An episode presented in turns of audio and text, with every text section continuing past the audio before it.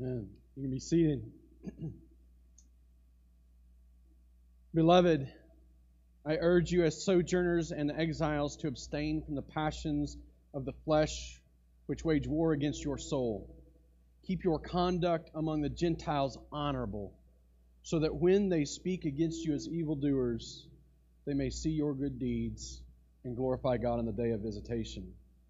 Now, those two verses, we've really been studying them for the last couple of weeks, but they are a summary of what we have been studying for months now. Really, they're verse eleven, or, or week eleven and week twelve of our Healthy Church series, and they provide for us a summary of what Peter is getting at. He has called us and been teaching gospel doctrine. He has established what God has done to save us. He has established the work that Jesus Christ did on our behalf, that we might be called righteous, that we might be acceptable and pleasing to God. He established through the first uh, chapter, first two chapters, uh, exactly what that was. And, and he established for us that gospel doctrine. In that gospel doctrine, he established for us a gospel identity.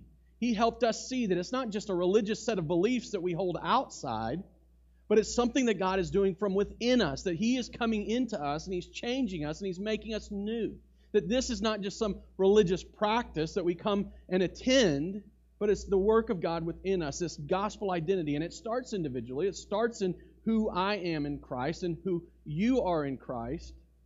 But it never stays that way. In fact, he leads us to this place where he begins to help us see the corporate identity, the gospel community, that we were never meant to be saved to be alone, that we were never meant to be saved and just on our own, kind of floundering through life and hoping we get it right and hoping we see God's blessings, that we were to be a people always together, living life, doing life together, blessing God, uh, or blessing one another and glorifying God together. And, and that's exactly what he leads to. It, it's not just about who we are individually and corporately. It's not just about what God has done. But Peter also shows us along the way and calls us along the way to gospel activity, to doing something in light of who we are, to doing something in light of the purpose of God within us and in light of the mission he's called us to. And so as God's people, he calls us to that. I mean, this is Peter saying, beloved, I urge you, I call you to this. I plead with you to live in this way, to do this. We, we should be a people whose lives are holy, who whose lives represent the very God who saved us. We should be a people whose lives so fully and, and more fully all the time look more and more like Christ. In Christ, in him, we are made a people who worship God. And it's not to be done in secret. It's not to be done in silence. In fact, he says that even when they accuse you, even when they revile you, there should be, that you should continue in this. You should continue doing this, so that they are eventually led to worship alongside you. That's his call on us. We do that, as has been described in this passage, by abstaining from sin, by, by doing battle with the, the desires of the flesh that do war against our soul, and by doing good, by living, living honorably, by, by, by doing things that honor and glorify God. See, we that's who we're supposed to be. We're to be a people who don't sin. Not to maintain our righteousness. We should abstain from sin. Not to, to attain our righteousness or not to earn our righteousness. Jesus did that for you.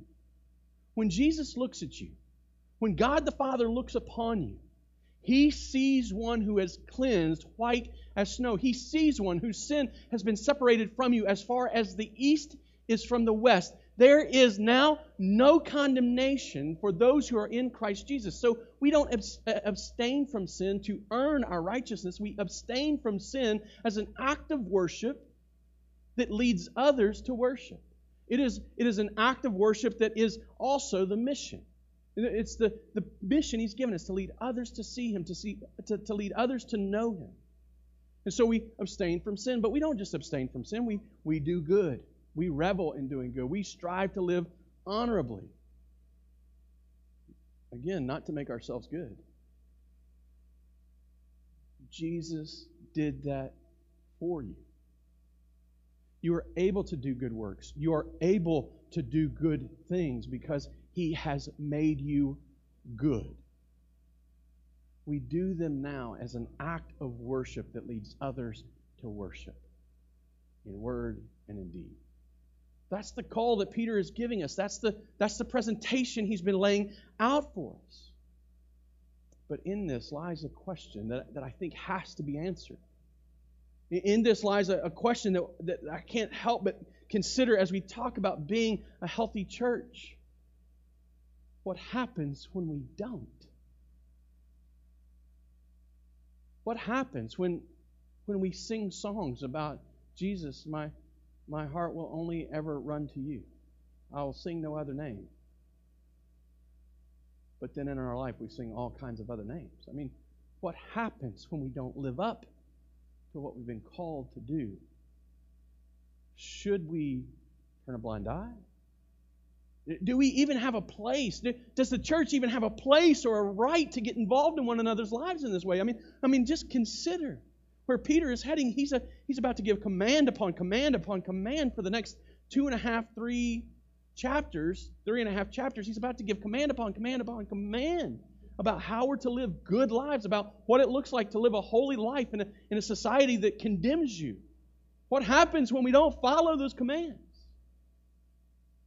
What happens when we find a A person who comes to our church, who's regularly involved in our church, we find out that their marriage is falling apart because the husband is committing adultery? Do we just act like we don't know anything? Don't want to go there. That's their private life. I, I don't want to get involved in their... And that's kind of messy and it's uncomfortable.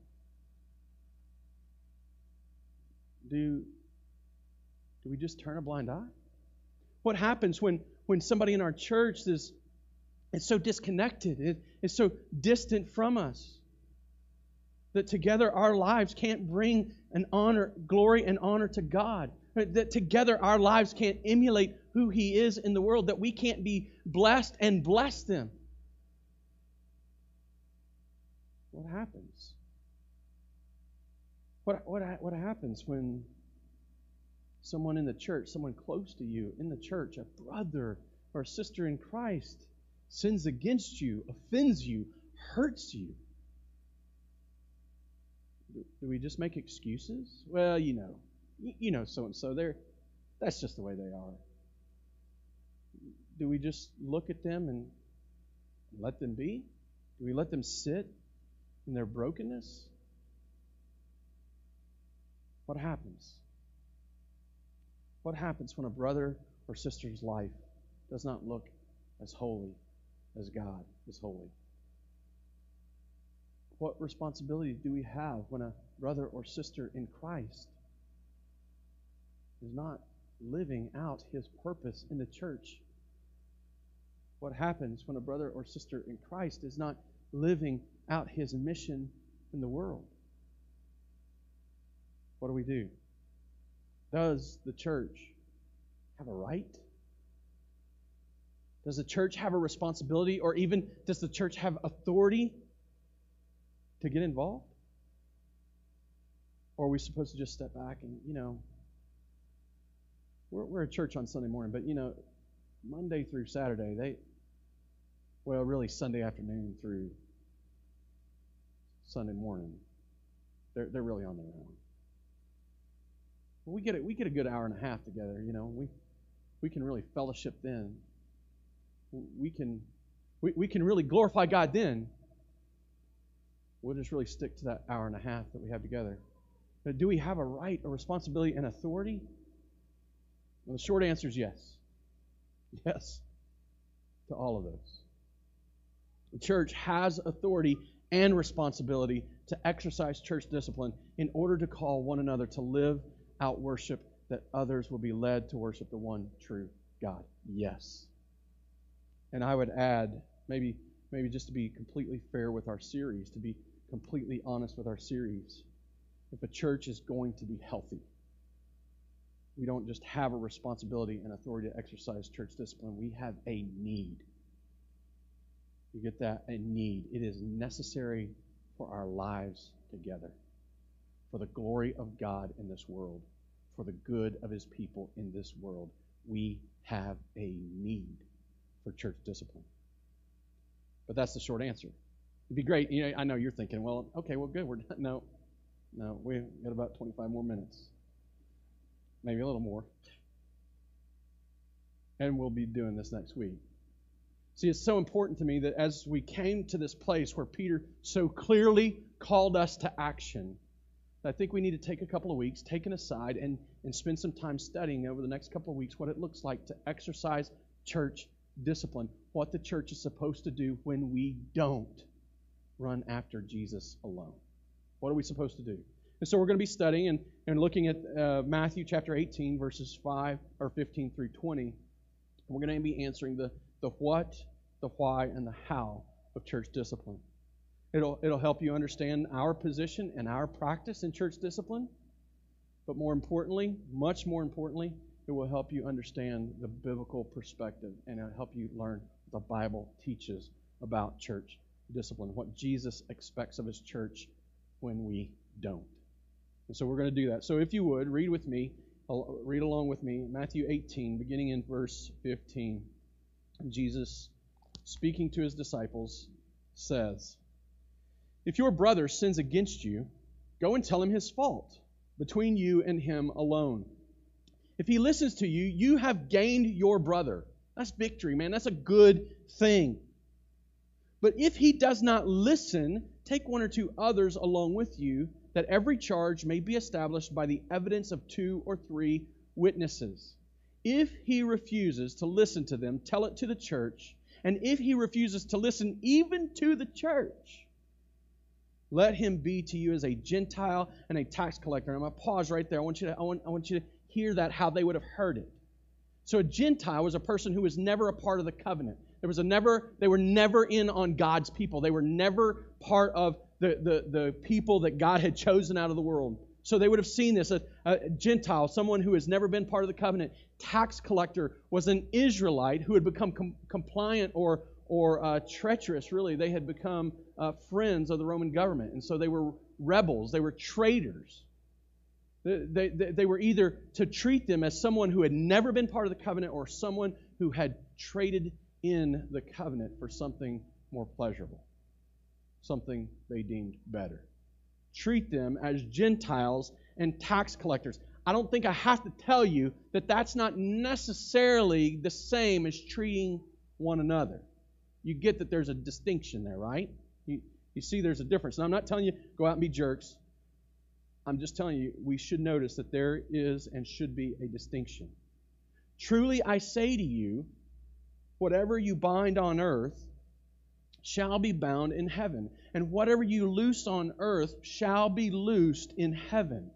Again I say to you, if two of you agree on earth about anything you ask, it will be done for them by the Father in heaven. For where two or three are gathered in my name, there am I among them." Now, I'm just going to do this. We're not going to spend much time here today, but I just want you to see that, that if you have ever quoted this verse, "For where two or three of you are gathered in my name, I am there among you," as if in some way that you need to be with the people of God so that you can experience God, don't miss out on Jesus always being with you. Right? If if we take that verse and we extract it out of the Scripture and, and, and don't compare it to anything else that the Bible says, it would be easy to assume that we must always be together if we're ever going to know Jesus' presence in our life. That's not what it says. And, and there's a lot of Christians who think that they can come together, and because they can get two or three people to agree on something, that they can motivate or that they can leverage their their influence against God, get him to do what he wants, and that in some way there's some special presence of God that you're going to experience apart from that you wouldn't experience apart from them. Now, please don't hear me saying that we don't experience God together. We do.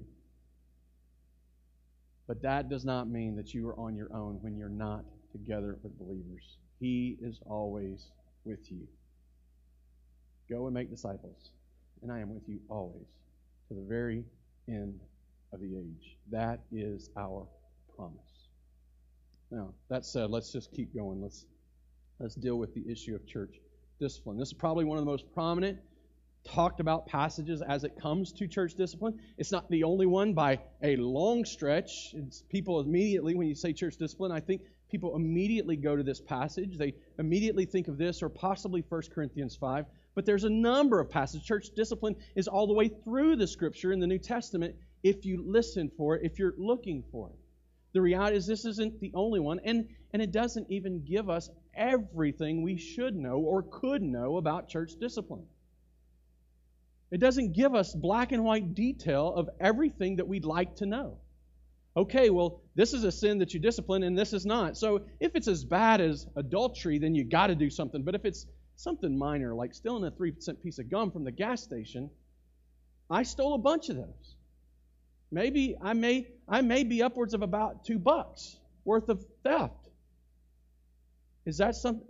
We don't get that kind of detail in this passage. But but we do get a very general, very solid foundation on which we can begin to act in wisdom. And so that's what we're going to look at it for. That's what we're going to strive to understand. And from it, we are able to build principles that will guide us as we strive to be a holy people of God, living in an unholy culture, so that we might shine for His glory and that people might see our good deeds and worship God. So what is church discipline? It's the first question that we're going to answer. What is church discipline? I think in this passage that we can see church discipline is Jesus' plan to maintain unity and purity within His church in order that we may continue to enjoy fellowship with Him and each other. It's long. Let me read it again. Church discipline is Jesus' plan to maintain unity and purity within His church in order that we may continue to enjoy fellowship and uh, with Him and each other. You know, notice this isn't just about this isn't just about us getting along. It is in part about us getting along, but it's also about removing sin. We are God's people. We've been brought together. There should be unity in Christ, but in Christ there should be holiness as well. These two things go together. This is Jesus' plan for it. It's, it's His concept. He's the one that came up with this. That we may continue to walk in fellowship with God and with each other. See, this is the process. This is the process that that the that, that we use to, to make sure that the light of the gospel is shining into the dark nooks and crannies of each other's lives. There's a reality that in Christ we come into Him and we become Christians, and He says we're righteous. But we're not completely Christ-like. And there's a process by which He begins to grow us and shape us and mold us and polish us, that His image is reflecting more and more from us. And the power is the gospel. The process is church discipline. And sometimes that discipline is, is really just very organic. Sometimes that discipline is just, just very natural and organic, and sometimes it's more formal. And brothers and sisters, this is what He's chosen for us. This is what He's commanded to us. Jay Adams wrote a book about church discipline, and he titled it this, Handbook of Church Discipline. I, I, that sounds really academic. It's actually a really good book. I would commend it to you. I've got it down here in the front, and if you'd like to take a look at it, I'd be happy for you to. Handbook of Church Discipline, a right and privilege of every church member. You see, Jesus has come up with this. He's calling us to it. This is the right of the church to exercise church discipline. The reality is, if a person were to come to you and say, brother, sister, your sin is evident. Here's your fault. The very last response that a brother or sister should give to that is, you have no right. Jesus gave them the right.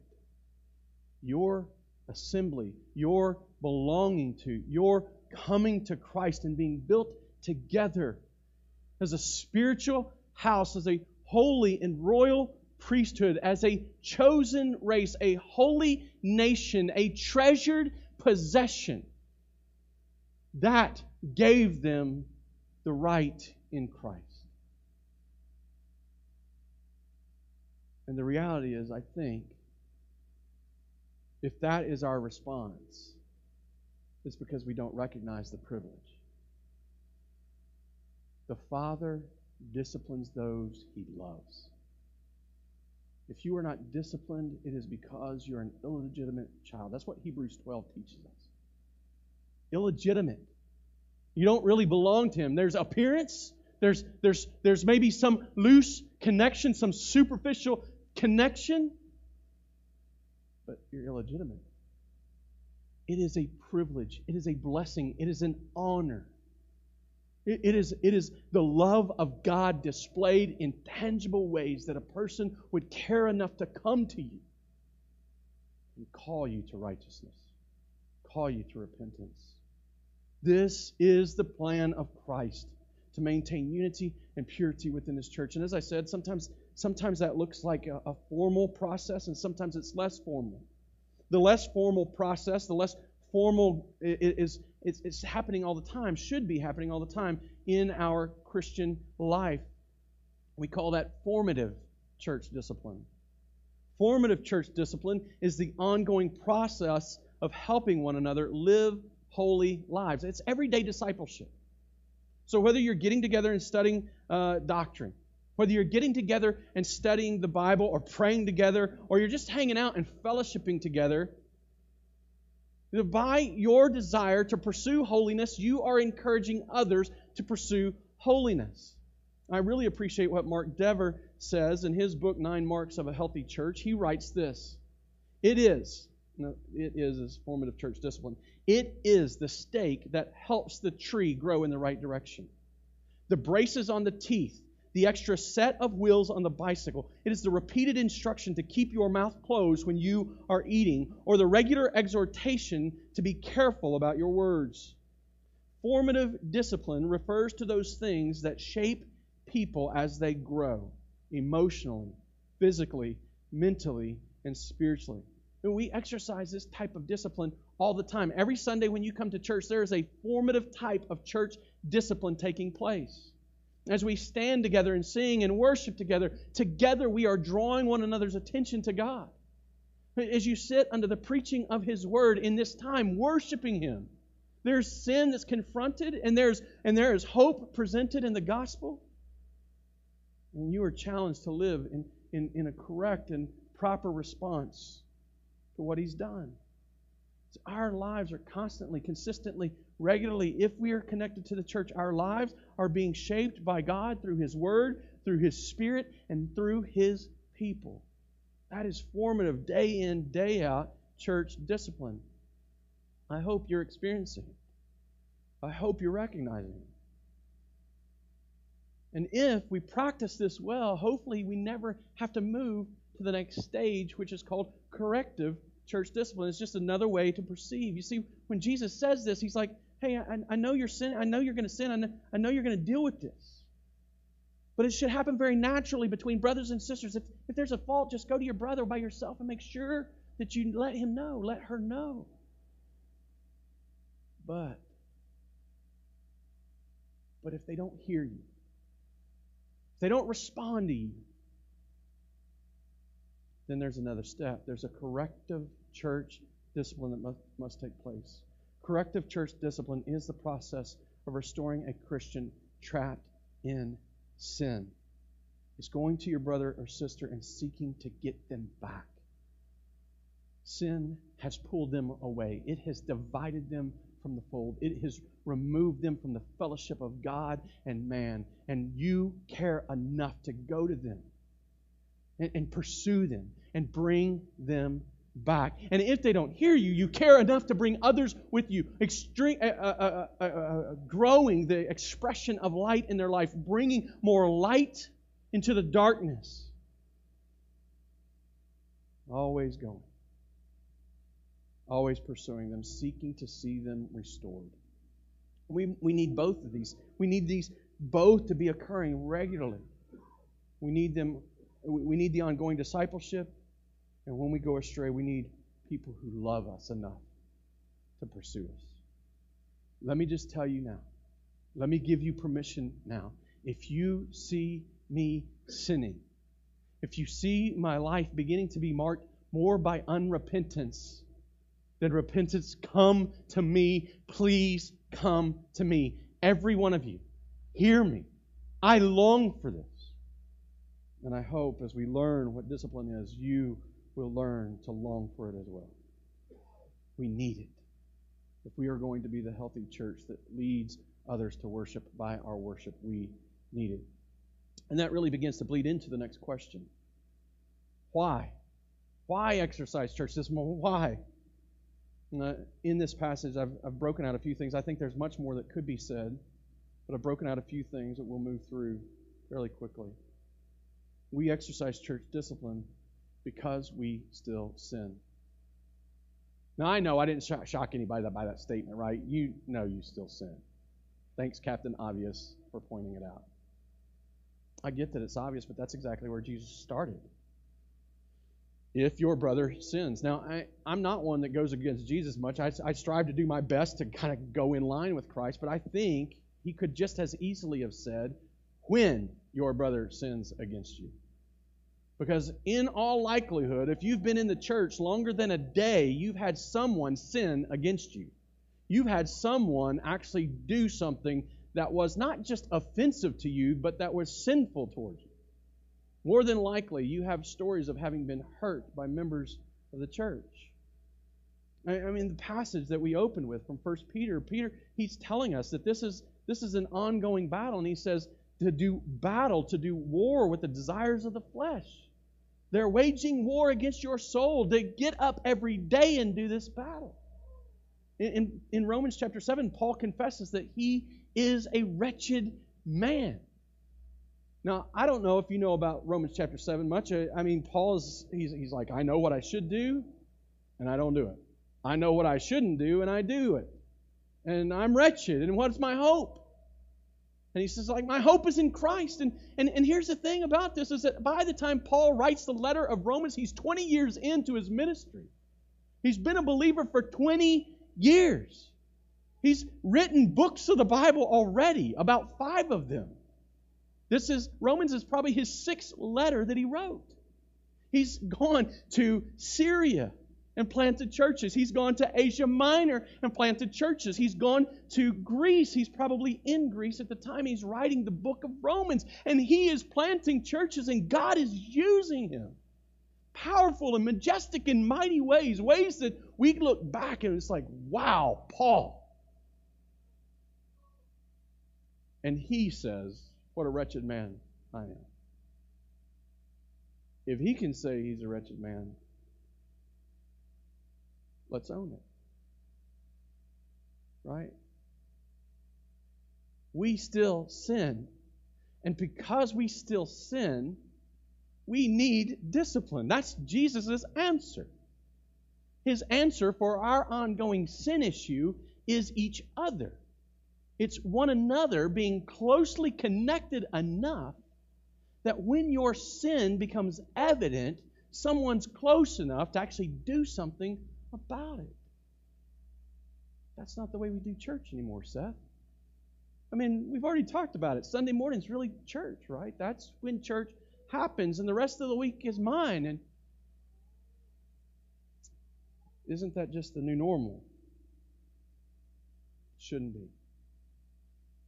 We exercise church discipline because we still sin.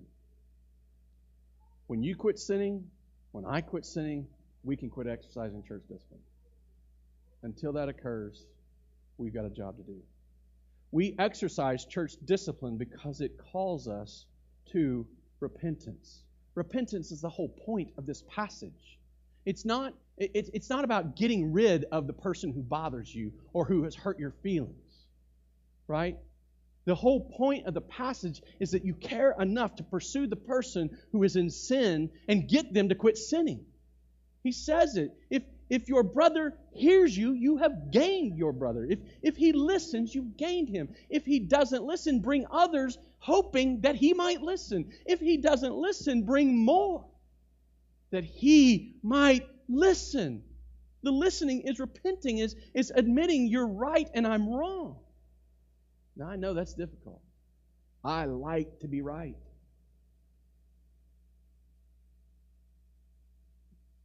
It's about calling people to live in such a way that God's holiness, His image, His righteousness is reflected off of us. You see, corrective church discipline begins. It begins where the practice of repentance ends, and it ends where repentance begins. If a person is unrepentant, if their life is marked by unrepentance, and so we're not talking about going and correcting every little sin. If a person's life is marked by unrepentance, and it's difficult to know whether they're truly a follower of Christ because the way they live, then we need to go to them and we need to call them to repent.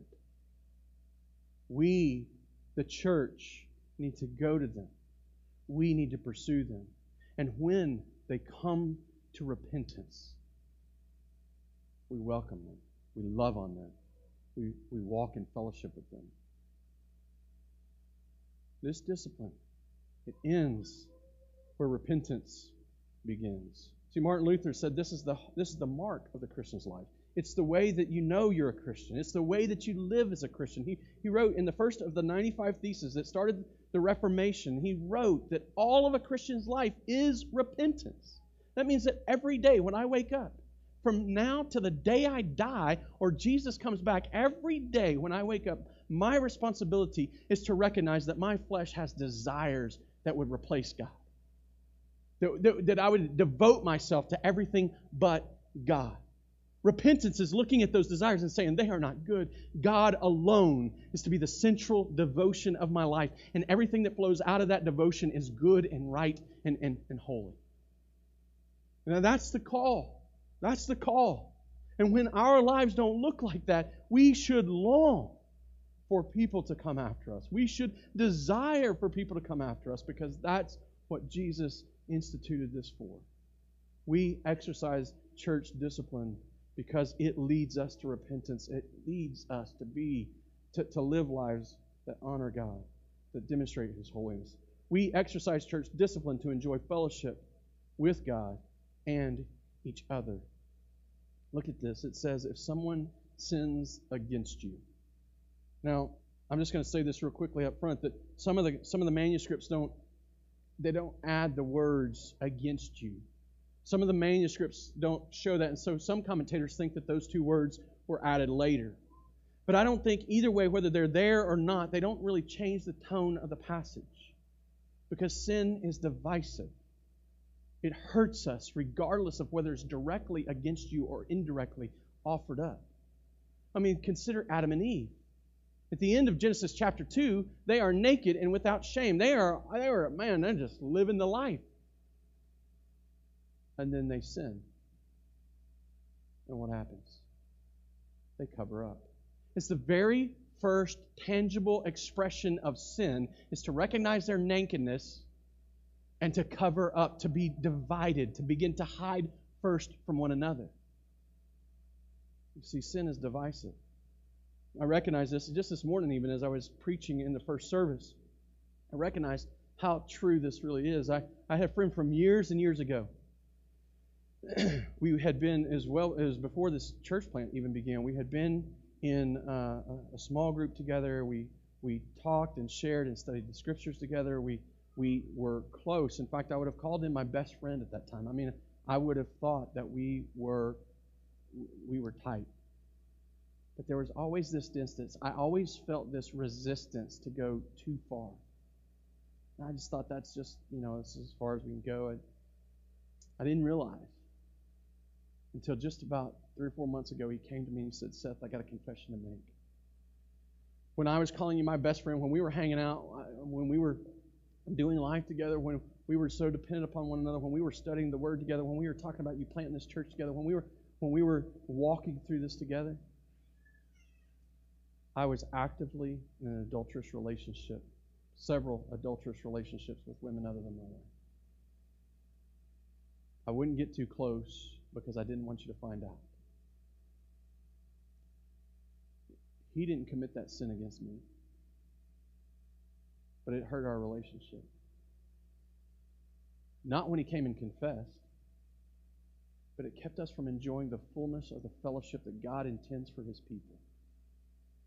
And so while I didn't feel some direct hurt or pain, there's a reality that we were not enjoying all that God had for us.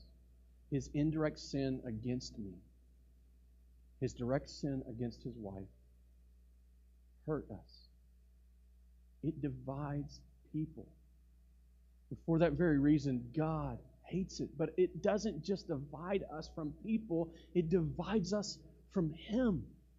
You see, we can't miss in this moment, we can't miss that there is also an eternal component. What we what we see here tangibly, horizontally in our relationships, and an immediate uh, uh, separation as we sin. When we see that, there's an, there's an expression of what happens between us and God. You see, I think, I think if, if we're to take this passage, I think it seems that Jesus is saying when someone becomes aware of their brother or sister's sin, not when that sin is committed against them, but, but when someone becomes aware of their brother or sister's sin, we need to exercise discipline on their behalf, because not only are they not enjoying the fellowship of the church, they are not enjoying fully the fellowship that they have or should have, could have, with the God who created, who saved, and who will one day restore and make all things new. We should be so concerned with the people in our life that know that we know as brothers and sisters that we long for them to enjoy the fellowship that God has given us with one another and Him. See, sin, it's, it's never committed in a vacuum. It is never committed in a vacuum. It is always going to separate you from God and man. And God says, go after them. Go after them. Pursue them like I pursued you. Run towards them. Bring light into their darkness. Shine on their behalf, that they might see their fault and repent, that they might come back. See, church discipline, when it's done right, church discipline is not intended to throw people out. It is not about getting rid of people. It is about keeping people in, keeping people in fellowship, keeping people in walk, in step with the gospel, where they are best served and, and, and best blessed by God. This is what Jesus has for us. So we exercise church discipline to enjoy fellowship fully with God and with man.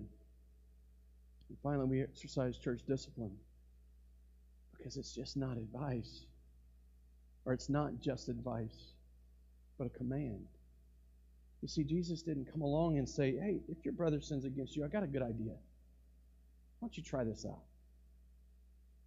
It works for me. Maybe it'll work for you. This isn't a best practice. It's not a methodology that we can employ if we decide we feel like it. It's a command. He is telling us to do this. Jesus has given us the authority by giving us the command. He is saying, go and do it. And then he's saying, don't just, he, he's not just giving us the authority, he's giving us the right, because he's saying, go and do it. The reality is, if we don't go, if we do not pursue our brothers and sisters in Christ in church discipline, then now, because of what Jesus has commanded, we are actually sinning against them.